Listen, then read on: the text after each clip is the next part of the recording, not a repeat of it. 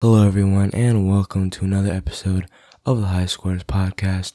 I'm the host, Seiji McSwain, and before we get into today's sponsor, please like and subscribe if you are watching on YouTube, and make sure you hit the follow button if you are listening on Spotify. And now on to our sponsor of the episode, Anchor. And welcome back to the podcast. Like in last uh week's or not last week's, the week before last week, since I didn't have an episode last week, I did say that I will be uh, reviewing weekly sports content, and also I am now including the NHL in my content now that the season is over and it's going into the off season. Uh, I was planning on doing the NHL at the start of the podcast, but it was getting kind of near the end of the season in the NHL, so I decided not to cover it until it finished. And just last week, the Lightning won the Stanley Cup, which I will talk about uh, later in the episode. And now I will be covering NHL now. Um, so I will start with um, Monday's topics from last week. Uh, Trevor Lawrence signed a four-year, $36.8 million rookie deal, which that seems like one of the greatest rookie deals I've ever seen. Um, from a first, like a first overall pick. Um, I mean, this is a pretty good um signing for the Jaguars. I mean, it was a good pick. Um, but $36.8 million is a lot of money uh, to give to a rookie that you don't know it like you don't know how he's gonna play in the pros. Uh, but I mean this this does seem like a really good um, deal if if he does pan out in the league. Um, this is a really good deal to keep him going and maybe sign him to an extension. Um, and I think the Jaguars do have a team here that could be a really good team in the next few years. So. And the next topic on Monday surrounding the NBA, the Atlanta Hawks extended Nate McMillan to a four-year deal, which makes a lot of sense for the uh, for the Hawks. Sorry, uh, uh, Nate McMillan uh, coached for about half the season, I believe, with the Hawks, um, and they ended up getting a playoff run and almost making it to the NBA Finals. Uh, they, you know, got out to the Bucks in I believe five games uh, in the Eastern Conference Finals.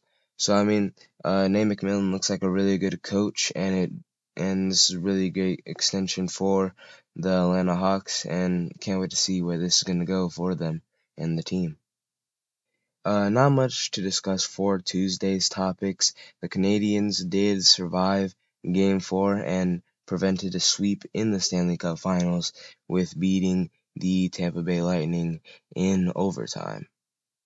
Now moving on to Wednesday's topics, N'Keal Harry requested a trade from the New England Patriots after two seasons with them at wide receiver. Um, now I was kind of surprised at this trade request because he hasn't really been a good wide receiver uh, for the Patriots, and I didn't really think his stock uh, would be that high. I mean, I think he's gonna go for a late sixth or seventh round pick if he does end up getting traded.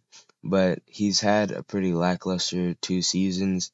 This past season, his second season in the league, he had Cam Newton, a new quarterback. Um, and uh, for a little bit earlier on in the season, he was Cam Newton's number one target, and he looked a little bit better. But later in the season, he did start to kind of go down. Uh, now that Cam Newton was out uh, due to COVID, and then uh, the team started kind of doing worse. And then the first season, obviously he was a rookie, so he didn't get that much play time. Um, and he didn't really do that good his rookie year either.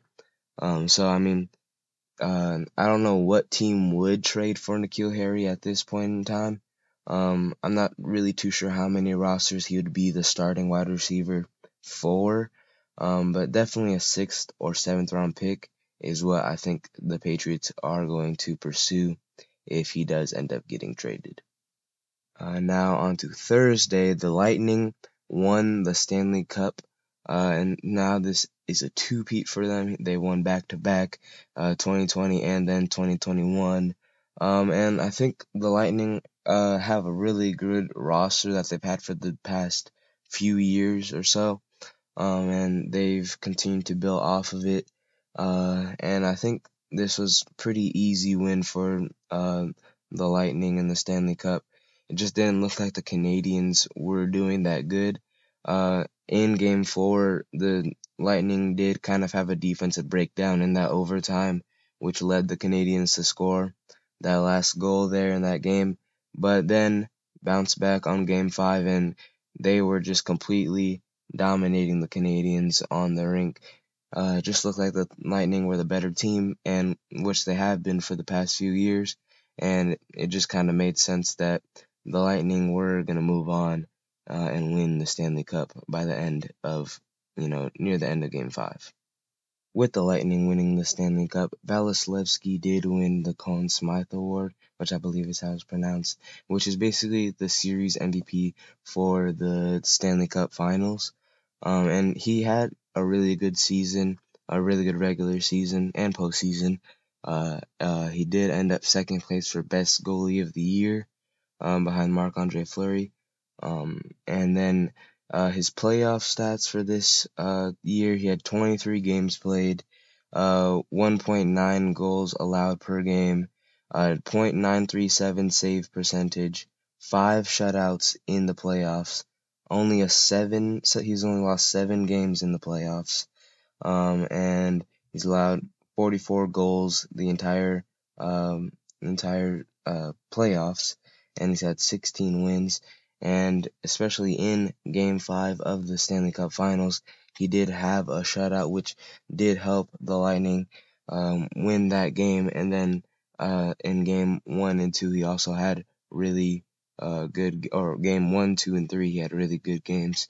Um, and then allowed the overtime goal in overtime in Game Four against the Canadiens, Bounced back in Game Five with a shutout, and I think he does deserve um, this award uh, for the series. I mean, he's doing really good, and then in the regular season, he was doing really good. So um, that's really good to see there. I think he does deserve the award because most goalies you see kind of do good in the regular season, then kind of dip off in like at the end of the regular season, kind of do bad in the postseason. Uh, kind of like what you saw with Marc Andre Fleury this year, especially against the Canadiens, where he kind of allowed a goal um, in a pivotal game three. Uh, and so, you know, um, but Vasilevskiy has, you know, been really good, consistently good for the team. And I think um, that's a goalie to keep for a long time for the Lightning. Topic on Thursday, Johnny Juzang did um, declare that he's moving out of the NBA draft and moving back into the NCAA market with UCLA. Um, now, the, um, the basketball or NCAA basketball's rules with players moving from the NBA draft and then moving back to college are a lot different from the NFL's because in the NFL, you can't really move out of the draft once you declare for the draft. But with uh, the NBA's rules and NCAA's rules, you can move from declaring from the NBA draft and moving back into college. Um, now, I think this most players have been uh, now going back into college uh, because of the NCAA, NCAA allowing uh, players to get paid from sponsorships, which I, I feel like a lot of people were probably already going to Juzang when he declared for the draft saying that he would get a lot of sponsorships, and so then maybe he's moving back to college, so he gets a little bit more play time, develop his, um, you know, his develop his game, and then while you know getting money and not rushing uh, to the NBA just yet. Um, and I think this is a pretty good move for Juzang going back to UCLA. He's pretty dominant there. Uh, they almost made it to the national championship, and I think UCLA could do it again uh, now that Juzang is back. The last topic on Thursday are that the Cavs are looking to trade up to the number one pick. I do believe that the Cavs have the number three pick and the Pistons have the number one pick. Uh, and I'm not too sure if the Pistons will trade their number one pick. I mean, this is a really good pick for the Pistons, uh, especially having a very young team with Saddiq Bey, Isaiah Stewart, um, and the older guys like Mason Plumlee and Jerami Grant kind of leading the way for them to um, move forward in the league. And now that number one pick is definitely good for the Pistons, it looks like it's most likely going to be Cade Cunningham, uh, if he is if the Pistons are going to stay at the number one uh, pick. Um, and I don't think the Pistons will trade it. If they do, it'll probably have to be for a really big um, compensation for the number one pick, especially if it's the Cavs, maybe Collin Sexton or um, Darius Garland. I can't remember who was up on the trade market for uh, the Cavs. I just heard uh, about yesterday, I think, uh, that one of the players for the Cavs were, was on the trade block. Um, and so if if the Pistons could trade for that, I think that'd be nice because um, both of those guys, both of those guys are really young, um, and they could trade for the number one pick um, with number three or in one of those guards. But I think it is good for the Pistons just to keep the number one pick um, and, you know, kind of move forward with Cade Cunningham and bring in that really young team that could go a long way. And as a Pistons fan myself, I do really hope that they keep the number one pick and they build off this young team that they already have. Um, and they could do really good in the future. Moving on to Saturday's news, there wasn't much for Friday. Um, Chris Godwin and Allen Robertson Robinson, sorry, are likely to play on a short on short-term deals.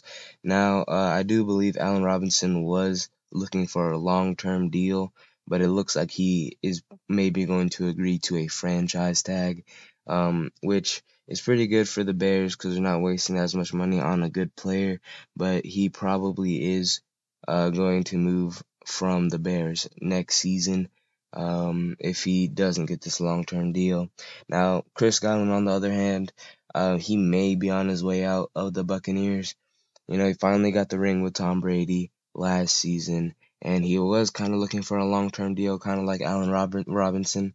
But uh, I don't think he's really particularly uh, more on the long term deal side as Allen Robinson.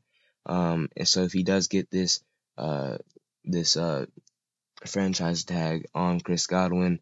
Uh, I'm not too sure um, if he's going to stay again for another year. Um, there was already people saying that he was going to leave this uh, off season, but it looks like he's going back um, to maybe get another ring. It looks like they have the same they have the same team now, so if he does go back there for another ring, um, and if they don't get it, he's probably just going to leave and go to another team in the off season.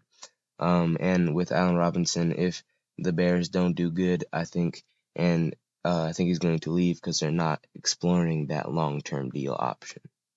Now, with Sunday's news, Nigeria upset Team USA in pre Olympic exhibition game. So, this doesn't really worry me much for Team USA because uh, it is just an exhibition game. It's not the actual Olympics. So, I don't think they're really trying as hard, but this is a really good way for Nigerian players to show themselves in a, a bigger market. I mean, beating Team USA, which are the best players in the NBA right now. Um, and I mean, Nigeria looked really good. Their team looked really good defensively, uh, especially that block on Kevin Durant. Um, they just looked really good. Um, and they, I think they won off of a game-winning three, or maybe, maybe not. I'm not too sure. I know the score was 93 to 90. Um, and uh, Nigeria could be a team to watch in the, uh, in this year's Olympics. Uh, and I mean, I will be kind of rooting for them as they are the underdogs, because uh, Team USA usually is always the winner. Um, but hopefully, this is not another Olympic team where they had with LeBron and them um, back in like 2016, I think, or not 2016. I can't remember the year that they had uh, LeBron and all those players, and they ended up getting bronze. Maybe this is the same team again for Team USA, but I mean, Nigeria, team to watch for in the Olympics. They are the underdogs. Team USA, I don't know, they might have to step it up, or maybe they just weren't trying because it's an exhibition game. But um, Nigeria is going to be a team to watch, and very exciting team to watch uh, this year's Olympics.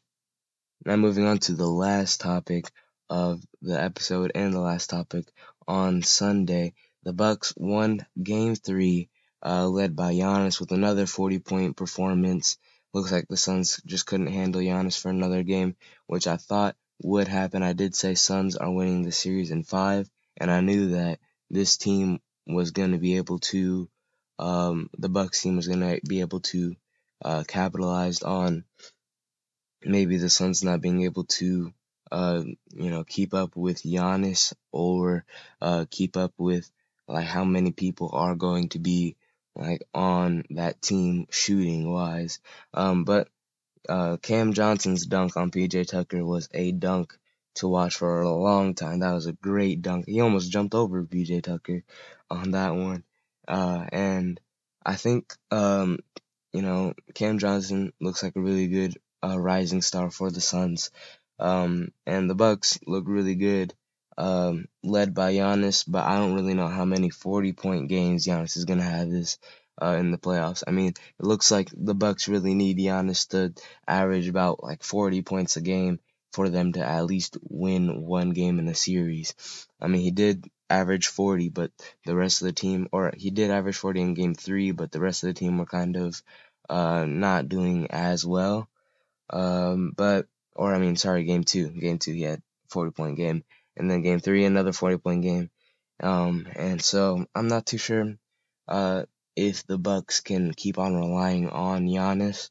Now for the Suns, I think they also are going to need to limit the ball with Giannis. They're going to have to force Giannis to not go inside, make him pass the ball, because Giannis hasn't really been developing, or he's been developing his mid-range shot, but it's not uh, that lethal, I'd say. So when he does go inside, you want to force him to go outside and make him pass the ball to maybe, you know, not as not people that are good at shooting. Uh, like PJ Tucker, he's not really a shooter that like uh like Khris Middleton or Jrue Holiday on that team. So that's one person that you could maybe force the ball to. Um, uh, and Brook Lopez did show that he was really good uh, against the Hawks in that uh, final game, Game Six, I believe. Um, so I mean maybe Brook Lopez, but you do not want to let Giannis inside if you're the Suns and kind of force him to pass the ball. And then if you're the Bucks, um, like I said before in game one, I think the Bucks really need to stop, um, like kind of needing, or no, I didn't say it's game one. I said it uh during the Bucks Hawks series. The Bucks need to stop kind of depending on Giannis for these 40 point games and kind of need these other players to step up, which they have in the Hawks series, but I haven't really seen them stepping up in the Sun series. So um, I'm I'm not too sure if the Bucks are gonna win another game. I don't think so. I think the Suns are you know are gonna bounce back from this one and win two straight and win the NBA Finals in Game Five. Thank you for uh, listening or watching all the way through if you're watching on YouTube. Um, and see you in the next one. Thank you.